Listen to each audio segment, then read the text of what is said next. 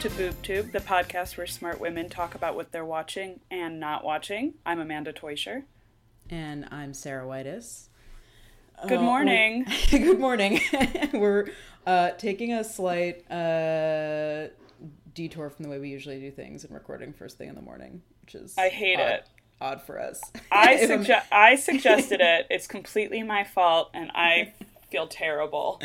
uh, if Amanda, um, have you had coffee yet? If No, I asleep in the no because I kept like thinking I didn't have time to make it, and so no, I haven't. I haven't had coffee, and we're going to be talking about the patriarchy, so things are going to get weird. It's gonna get weird. Um, uh, just if you start to fall asleep in the middle of the podcast, then you'll know what I feel like watching. Basically, anything. I know our roles are reversed right now. I know. I'm ne- and I'm never more awake than I am like before 10 a.m. Yeah, So, you're like, insufferable right now. I know. I know. I'm like, let's go. Um, so one thing that I I had wanted to talk about this week was um how bad I thought the Handmaid's Tale finale was. So we're just And going to have a full Margaret Atwood. Uh, I know this is actually this is a full Margaret Atwood. I'm not really actually going to talk about that because then I found out yesterday that the episode I thought was the finale was the second to last episode. Oh, well, that's and a the relief. finale. Yeah, the finale's live today. Um, but so what that amounts to is that The Handmaid's Tale had a really bad, I thought, second to last episode. Um, So even knowing that it was the penultimate, you still think it was bad? Um so yeah, it gives me a slightly different perspective on it because like literally for an entire week I was like that finale was so like just didn't resolve anything. It was weird. They introduced a new character in the last you know, in the anyway, and I was like annoyed. It ended on this really downbeat, weird note, and um, and nothing really happened. So I was like just mad about it for a week. In the context that it is the second to last episode, I'm less annoyed, but it still was uh, not very good. And I don't, I just, I don't know. I talked about this a little bit before, but all of the characters on Handmaid's Tale are just kind of running into a wall in terms of their storylines. And it, I, I'm, I'm curious to see this. So the finale's live today, so I'll be watching it later tonight, and I'll, I'll probably maybe have one last check in on it next week. But the thing that I would still maybe want to bring up, despite the fact that I'm not going to talk about the finale, is the fact that so I was on Twitter yesterday and um, Heard of it? twitter.com, get with the program. Great Um, website. yeah, a place for friends. And um I I saw a retweet of uh yesterday there was a great like thing happened where a Washington Post writer um accidentally sourced clickhole.com for an article about uh like Trump going to the UK. So that like kind of took Twitter by storm in the morning and then so I saw another retweet that was like I hope this is another clickhole piece and it was about a new selection of a handmaid's tale wine being produced by this company called Lot 18, obviously in It's conjunction so insane. with Hulu. Yeah, and it was like so someone linked to it and I was like this is That had like I would have thought that was a joke. Exactly. That's why they- were like, I hope this is another clickhole thing. I'm just going to read a short description of one of the wines. Okay, here we go. This is a description of the wine. Completely stripped of her rights and freedom, Offred must rely on the one weapon she has left to stay in control her feminine wiles. This What? French Pinot Noir is similarly seductive. Its dark berry fruit and cassis aromatics so beguiling What it the f- seems almost forbidden to taste. Wait, wait, wait, wait. But it's useless to resist the wine's smooth and appealingly earthy profile, so you might hell? as well give in.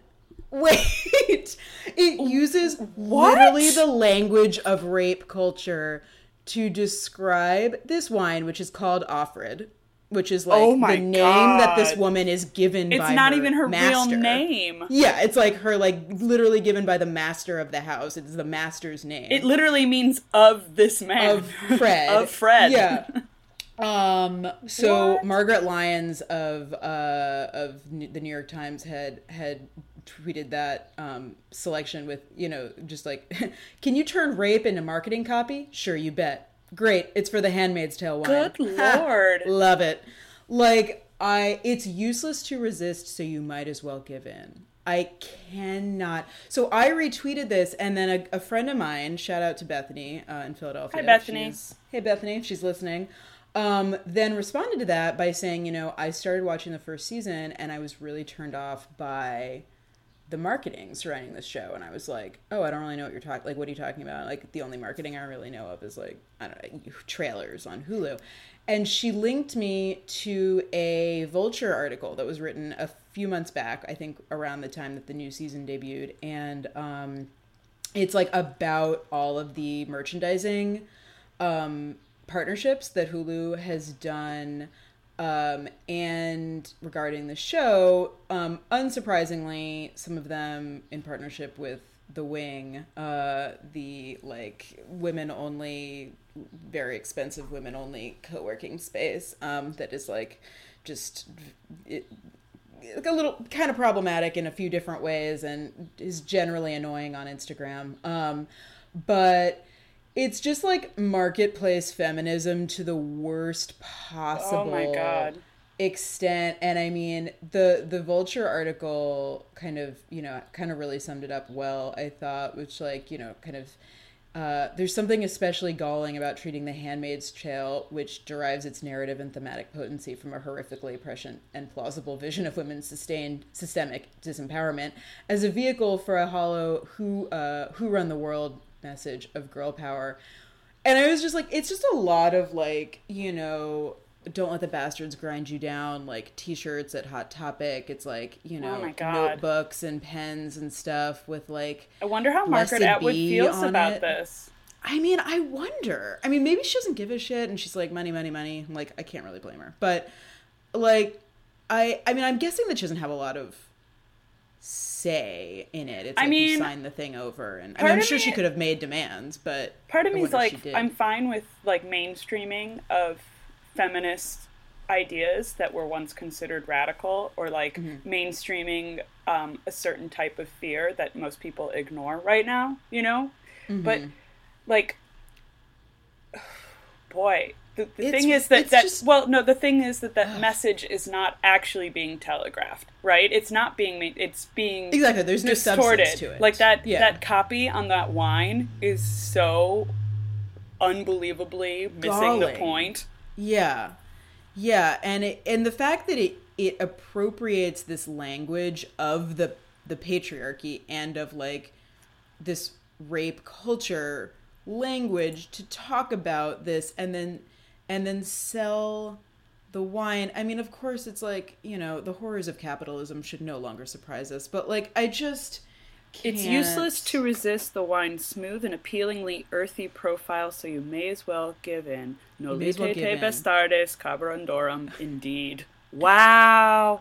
And this is I- again a woman about, and it's like not only is Offred like basically a slave in the house, but the whole point is that she's raped all the time. So like you might as well give in. I They're basically can't- saying they're objectifying her as a bottle of wine and saying that she like that's it. That Yeah. she's just like she's seducing you with a, And her her dark berry fruit and cassis aromatics. which is also just like again that is just not that's not even that's not even what happened.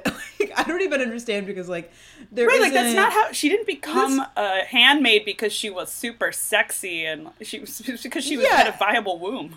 and I, I mean, there's like some degree of manipulation on her part, but it's just, it's not, it, it it's not, it's completely not.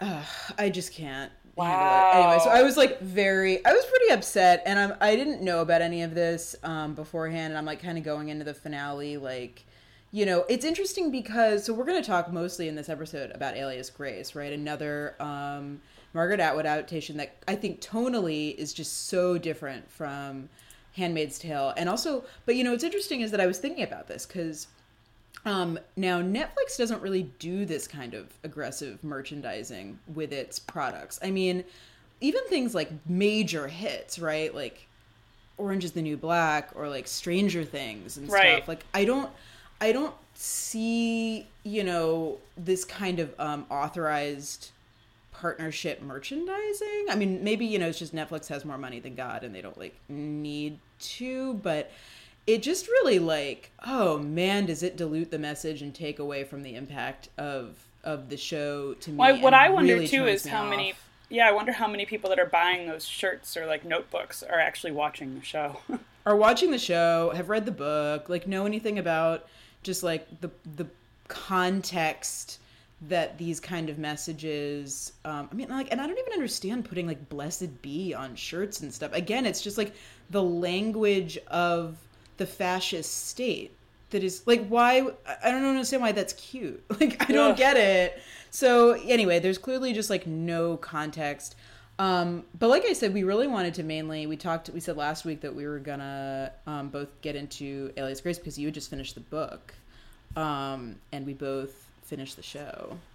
yes. So speaking of stories where women's uh, takes on their situation and their own personal identity and narrative are kind of stripped from them and turned into a cute little label on a wine bottle. Um, not like that literally happened to Grace Marks in this show, but this is a book and a mini series on Netflix that was very much about, you know, women's uh, uh, narrative and like how they tell their own stories and what is believed and how things are misinterpreted or reinterpreted by the public and like the male public at large. So the book was written in '96, I want to say. Um, It was in the '90s, and it's about it's about a woman who actually lived in uh, Ottawa in the 18 uh, 40s. She was I didn't find this out until I was yeah, the show. so she was convicted at the age of 16. She was an Irish immigrant who'd been, you know, impoverished her whole like short life um, up until this point, and she was convicted of murdering her uh, employer Thomas Kinnear and his housekeeper uh, Nancy Montgomery. Um, she and another servant uh, were were tried for murder and convicted. He was hanged. She just got her life. She her sentence was commuted to life in prison. And then 30 years later, because people had you know been like, oh, she might be innocent. She didn't know what she was doing. She uh, she was just innocent. She was she was she wasn't involved at all. Um, James McDermott, the guy who was hanged, he had you know pressured her into it. Blah blah blah. Anyway, her sentence was. Uh, she she was exonerated. She was freed from prison and then never heard from again. She moved to the United States and like no one really knows what happened to her. So Margaret Atwood pieced together and kind of filled in a biography, wrote a story about it, and it's such a good novel. And um, and then Netflix made a series about it, a six-part miniseries that was we both just enjoyed so much. What was your favorite thing about it? God, I I just thought this was excellent. I mean, I loved. I think, like I was saying, I think it's tonally really different from The Handmaid's Tale. I was trying to sell a friend on it, also on Twitter, um, the other day, and I was like, you know, it's all the all the all the storytelling about the horrors of the patriarchy uh, that you can get from The Handmaid's Tale without any of the abject torture. Um, so it's like a really Right. different take on um, the you know the lack of autonomy um, that is really just honestly just creeping out of on the like I feel like on the on the perimeter of my life at all times, right? Just like Yeah. kind of like just a few uh regulations, um a few laws passed or a few lack of, you know, regulations honestly and like we could, you know, we're just not that separated from from a past of like um, Right. Women and you know just what I having basically no control over their lives at all. Yeah. And I was thinking about, you know, we talked last week about like why a show like The Handmaid's Tale when it portrays rape, it's it's effective, and then why a show when like Game of Thrones does it, it's just gross and um, uh, gratuitous. And I was thinking, you know, it's like, well, a lot of times in, with Alias Grace, you know, on the show, they don't actually depict rape, but there's just It's the- a lot the- of in implication. there's yeah. The, implication. Are you an Always Yeah. Sunny fan? no. They, they won't leave because of the implication. They're like, are you talking about? No, we won't rape them, but it's the implication. Anyway, The um, implication. yes, but it's yeah, like there's this- like a lot more the con- intuiting of it. Yeah, yeah the like, constant- implied. like at any moment there's just a number of indignities you could suffer you're made to do this and you know there's one line where she says like you know a woman found in a man's or a man found in a woman's bed and you know she, she it's her fault whether she wanted him there or not. Um, Mm-hmm. and Yeah. uh, it's like the fear of it, which is what most women are thinking about every day. We're think, you know, it's not so much, you know, even if you have never experienced sexual assault, you are, it, it could happen at any moment. And in this book, you know, in the 1840s, you know, in Canada, these women just have, they have no rights, especially poor women specifically. And, you know, they're just walking around like trying to, do what the people in power want them to do. Tell the stories that they want to be heard. Tell the um, act the way they want to act. There's this you know great um, uh, line that starts the entire series where grace is just talking about how everyone just sees her a certain way. Yeah, and I mean, I I found that to be one of the most interesting parts of the show to me. Um, where you know I, I, it's interesting to watch it in the midst of watching The Handmaid's Tale. You Yeah. know, so so in The Handmaid's Tale, you know, we're talking about um, a future which you know I won't say is entirely unrealistic, but it it's like easier to be like, okay, well, we're talking about this theoretical dystopia where women have no agency over their bodies and over their decisions. They can't read. They can't, you know. Yeah. And and then it's easy to sort of disassociate yourself from it a little bit. Like, okay, you know what? That's like that's like the worst case future scenario.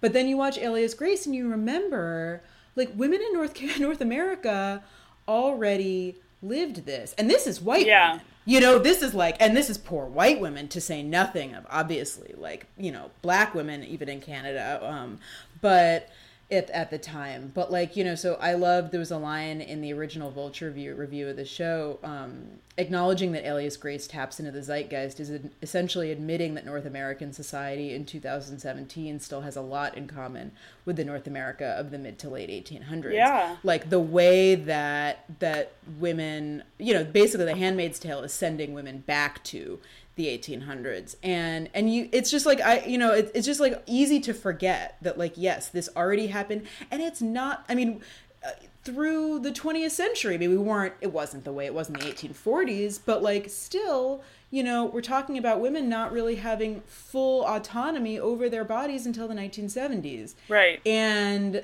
um, I just have found it. I, I that was probably my my favorite part of the show was just like kind of getting a little bit back in touch with. And you read about this kind of, but I I just it was such. I don't think that you see this viewpoint that often. A story told entirely from the perspective of a woman who um, is living a life that was probably pretty normal for women in this era who especially who were working as as servants where there's just men are preying on you at every turn right right um so the show is directed by Mary Harron who I mainly knew from from uh directing American American Psycho. Psycho yeah um, and written by Sarah Polley, who's a director and a writer. Um, she's did you hear the story about how she originally approached No. Margaret Atwood. No. So she was a she. So Sarah Polley was a like child star. She had starred in like the Disney Channel Road to Avonlea,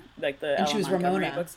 Yeah. And Ramona, yes, Yes. Ramona, right? Yeah. And she, when she was seventeen, she had read Alias Grace and was just like loved it so much that she wrote to Margaret Atwood asking her for the movie rights when she was 17 and Margaret Atwood was Wow. like nope no and so then she went back to her like like you know 20 years later and she's like okay I think I'm ready now I'm not 17 anymore I'm, and she and, and interest she wrote every single episode you know because she didn't really realize that like with TV you have like a usually a stable of writers she ended up just writing every single episode and there's only then got made six. there's Yeah. only six, but they're you know that's a lot. And It's a she, lot, yeah. She, she wrote like a screenplay for a very very long movie, and she Mm-hmm. um and then she got Mary Harron to direct it because she was just like I don't. I was like I was worried I was going to screw it up because she couldn't Mm-hmm. picture some of the scenes that she had written, so she was just like I need someone else to do this. Yeah, for sure. And she's an experienced director, but I mean, Yeah. certainly Mary Harron has more uh, experience with like I think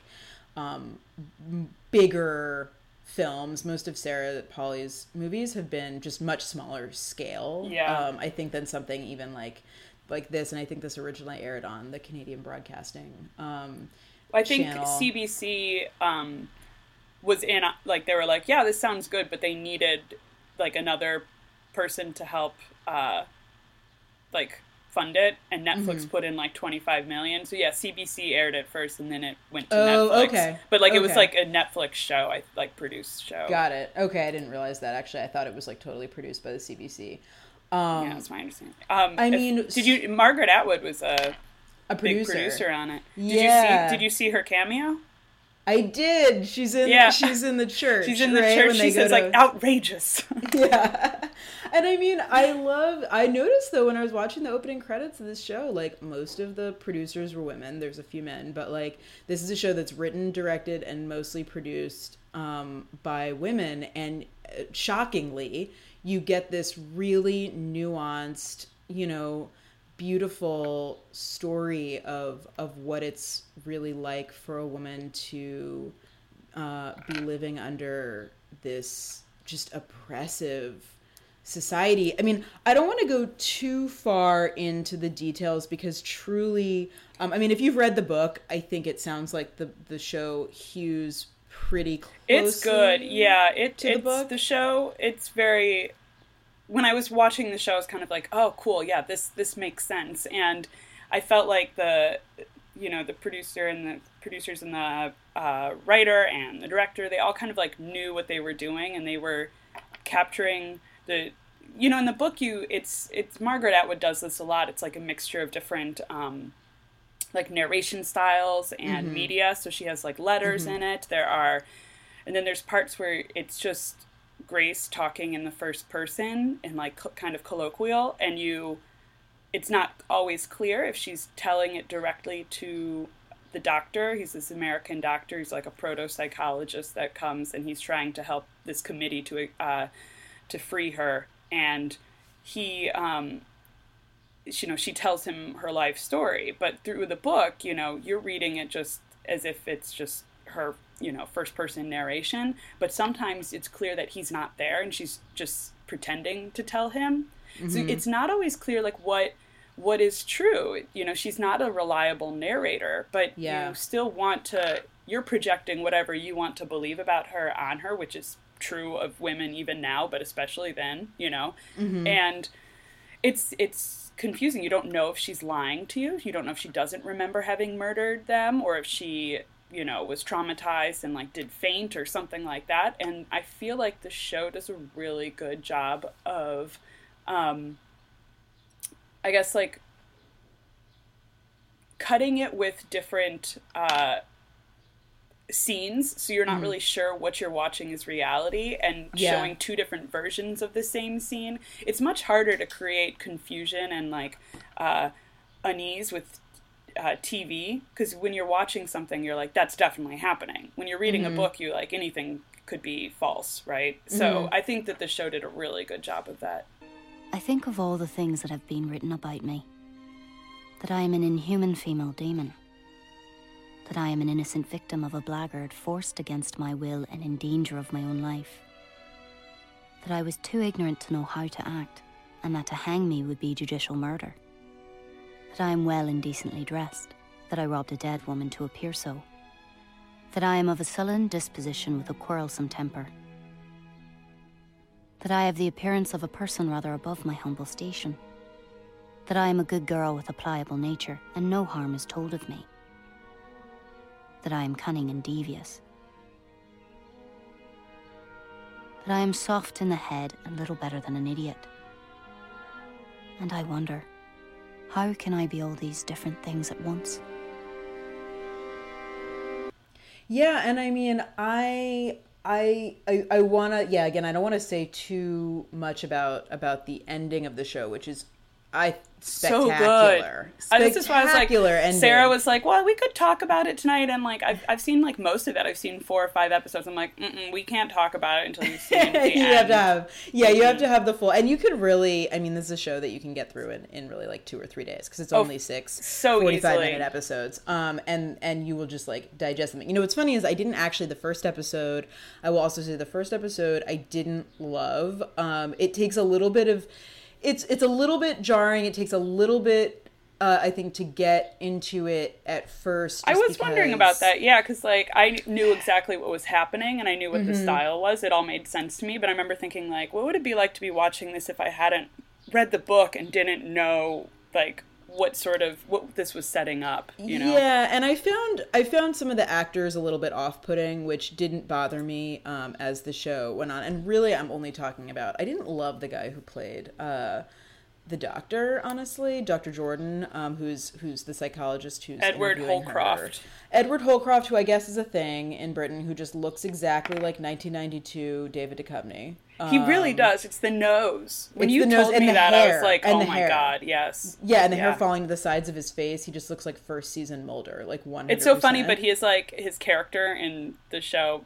You know, especially at the end in the last episode, is very much like Scully being Yeah. confronted with like supernatural things, and she's just like, "I don't know what to do with this. I don't have a Yeah. scientific explanation." Right, he has to like he just like all he has is like his his his science. Uh I didn't think he was like a great to me. He was like I don't know, he was no great shake. I thought he was really Connect with me. Yeah, and then I thought he was the actually better than um, what's his fla- face who played Jeremiah McDermott. the peddler. Oh, I liked him, Zachary Levi. Zachary I liked, Levi, yeah. I liked him. I did. I thought the guy who played uh, McDermott, who is um, sort of uh, Grace's possible co-conspirator in these murders, um, I didn't think he was that great. And I like also really the guy who played Grace's dad, who's only in the first episode. I was like a little bit. Yeah. So a few male characters, I was like, meh.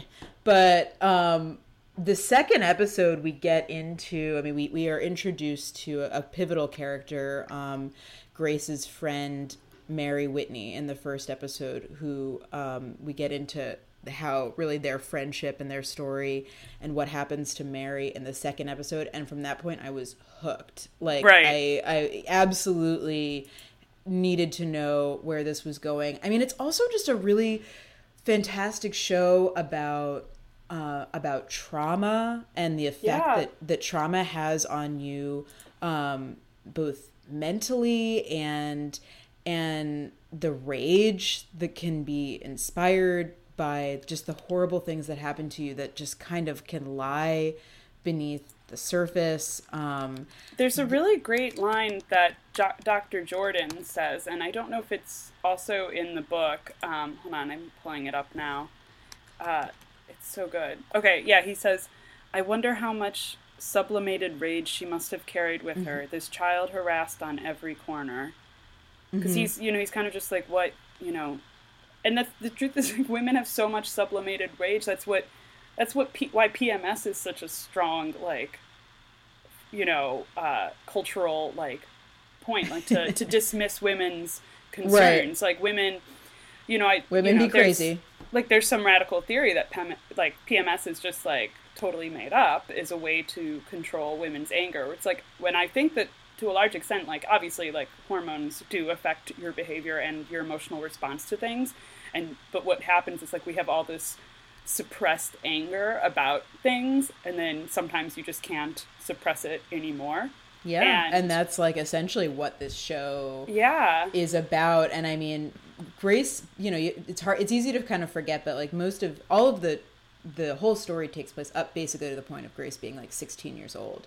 So she's very young too Yeah. and and she's you but know she's we find lived out so much. she's lived so much. She's lived a hugely like- traumatic life yeah she's like crossed the atlantic in the bottom of a ship that was just a horrifying trip where her mother died and then she's you know her you know her father preys on her, gets, and, like, and we get into like the like, other indignities kind of the- illegal abortion to some like with someone close to her that like leaves the person dead it's just like And so you have to take you know. all of this into account when you listen like, to her 15. recount her story. There's another Um, good line that's also in the book, and it's interesting to like knowing that Margaret Atwood was so heavily involved in it, knowing that every single line that was in the series was like one that she wa- she was like, no, you have to include that from the book. And there's this one that's also in the book where Jamie Walsh, this other like farmhand, he's like he's a year younger than her, and so he's 15 and she's 16 or something, and. And he's like, "Would you be my sweetheart?" And she's just like, "You're just a young boy. You're so much younger than me." And he's like, "I'm only a year younger." And she goes, "There's such a difference between I'm I'm a woman right now, and like you have some more time before you're considered a man. It's like Mm-hmm. women have to grow up so fast in the 1840s. Absolutely, and I actually saw a thing online that was kind of like I don't know, some dumbass was like, why um, they should have cast a different actress. You know, it doesn't make sense because we're listening to her recount the story that at this point has happened like ten years later, and she looks like the same that she does when she's sixteen. A, uh, that's dumb. We have to obviously have the same person, playing, Right. Or this story doesn't work. But but also like yeah, I think that's really um, it's it's like she is grown up. yeah, that that's a good point. And they You know, a good like- job, I thought, with the makeup. They like make And her, her cheeks voice. rosier and her and her voice Her- is higher and she has like wider eyes. Like they clearly were Yeah. thoughtful about how like they, To make not even just makeup, but like acting to make her fifteen Absolutely. versus thirty two or whatever. Yeah. Uh, we haven't even mentioned Sarah Gadon. I think is who plays uh, Grace. Yeah, she was so good. It's just amazing. I think that the Emmy nominations come out this week, actually, and I mean, I feel like people have kind of forgotten about this show, uh, which I is know. unfortunate.